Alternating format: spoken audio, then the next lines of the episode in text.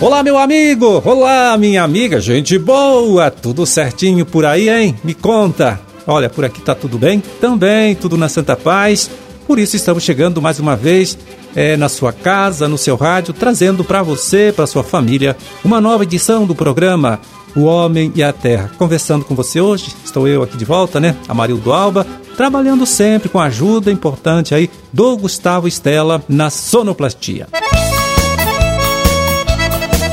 quatorze de setembro de dois mil e vinte e dois, quarta-feira, quarta-feira de lua cheia, Dia do Frevo e Dia Mundial da Realidade Climática.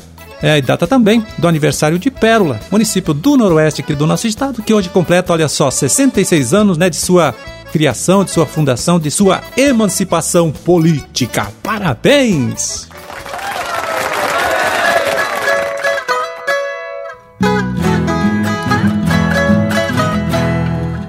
E a gente começa aqui, olha, com uma dica legal para você, meu amigo agricultor, você, minha amiga agricultora do sudoeste aqui do nosso estado. É o seguinte, agora no próximo mês de outubro, nos dias vinte e vinte e um, acontecem em Dois Vizinhos três eventos técnicos importantes, hein? Três eventos muito interessantes para você.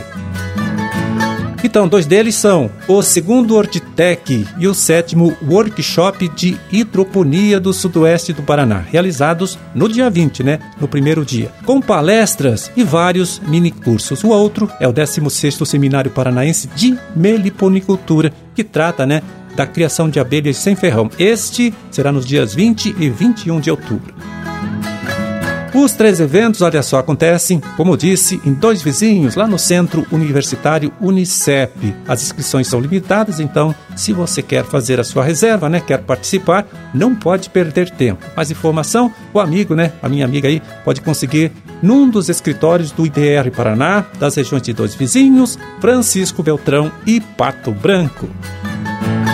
Então, só para reforçar, né, nós falamos aí do décimo sexto Seminário Paranaense de Meliponicultura, que trata, né, da criação de abelhas sem ferrão, do segundo HortiTech e do sétimo Workshop de Hidroponia do Sudoeste do Paraná. Tudo isso nos dias vinte e vinte e um de outubro, na cidade de Dois Vizinhos.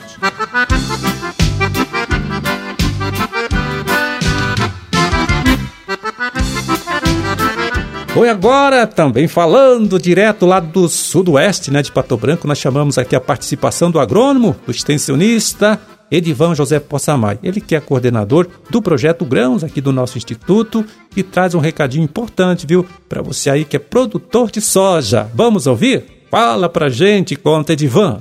Olá, Marildo, olá a todos os ouvintes do programa Homem à Terra. Sempre é uma alegria estar conversando com vocês. Então, Marildo, a gente começa oficialmente a safra dois mil e vinte e dois, dois mil e vinte e três, já com a abertura das janelas de plantio, né, do zoneamento agroclimático, onde o cultivo da soja, que é a principal e a mais expressiva do estado do Paraná, já não apresenta mais as restrições com relação ao vazio sanitário da soja, e também a maioria das regiões do estado já possui o zoneamento aberto para a semeadura a partir do segundo decêndio do mês de setembro. E toda a safra, início de safra, sempre é um, um início de expectativas para o produtor rural, né? Todo início de safra é cercado por uma expectativa de boa safra e bons preços preços e uma boa rentabilidade. E a gente tem vivido aí alguns anos de uma certa instabilidade, né? Apesar de a gente ter tido safra boas em termos de produção e de preço, principalmente a última safra lá no estado do Paraná, a gente teve aí um problema de estiagem que afetou sobremaneira a região mais a oeste do estado do Paraná. Nós tivemos os preços dos insumos que subiram muito e isso acarretou aí em dificuldades na safra para uma boa parte dos agricultores sojicultores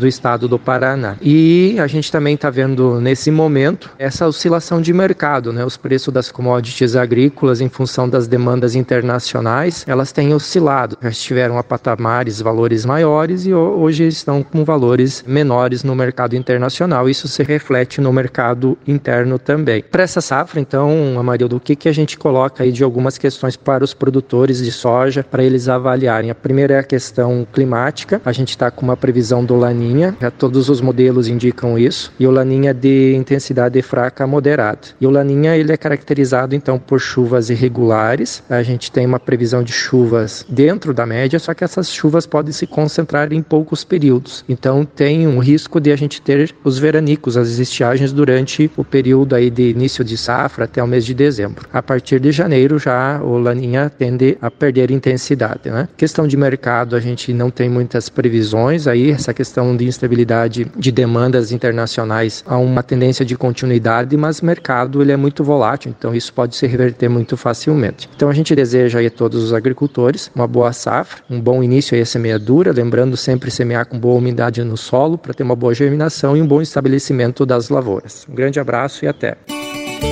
Forte abraço para você também, Edivan. Muito obrigado, hein? E até a próxima.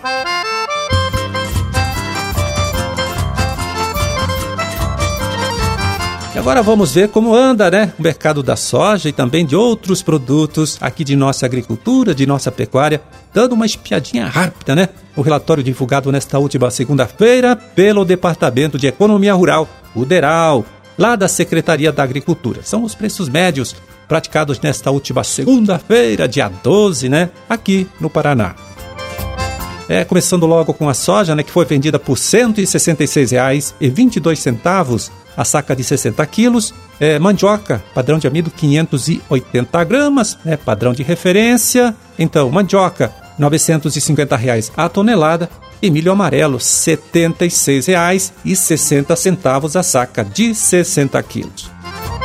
Continuando, deixa eu ver aqui, olha, feijão carioca, duzentos e noventa e nove reais a saca de sessenta quilos. Feijão preto, cento e setenta e oito reais a saca.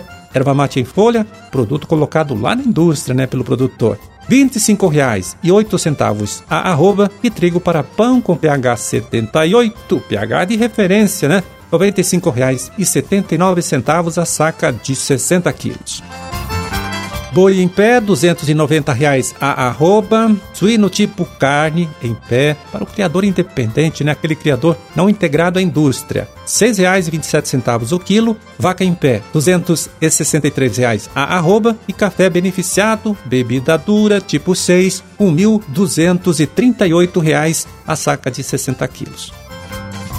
Esses, olha, foram os preços médios praticados aqui em nosso estado, né? Nesta última segunda-feira, dia doze de setembro, com valores pesquisados e divulgados pelo Deral, que é o Departamento de Economia Rural, lá da Secretaria de Estado da Agricultura.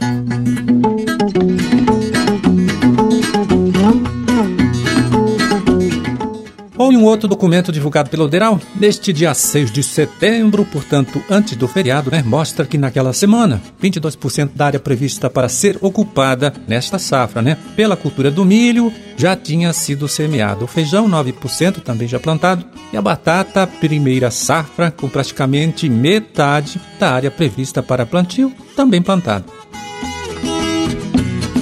Bom, e aqui tem mais alguma coisa sobre colheita. Olha, a colheita do trigo, né, chega a onze por cento da área plantada, milho safrinha noventa e cinco por cento colhido também, e o café noventa e sete por cento da produção esperada, né, para esta safra, já toda ela retirada das plantações.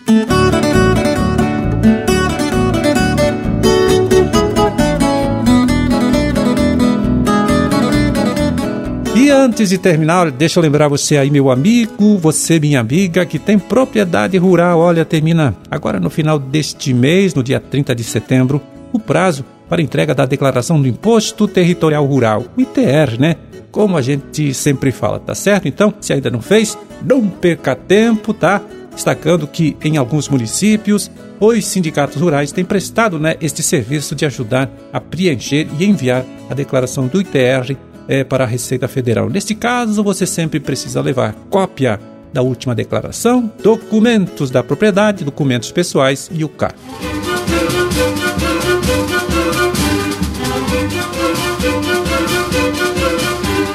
Bom, por hoje está feito o carreto, hein? Vamos ficando por aqui torcendo para que todos vocês aí tenham uma ótima, hein? Uma excelente quarta-feira e até amanhã, quando a gente estará aqui de volta mais uma vez em trazendo para você, para sua família, uma nova edição do programa O Homem e a Terra. Forte abraço para todo mundo, fiquem com Deus e até lá.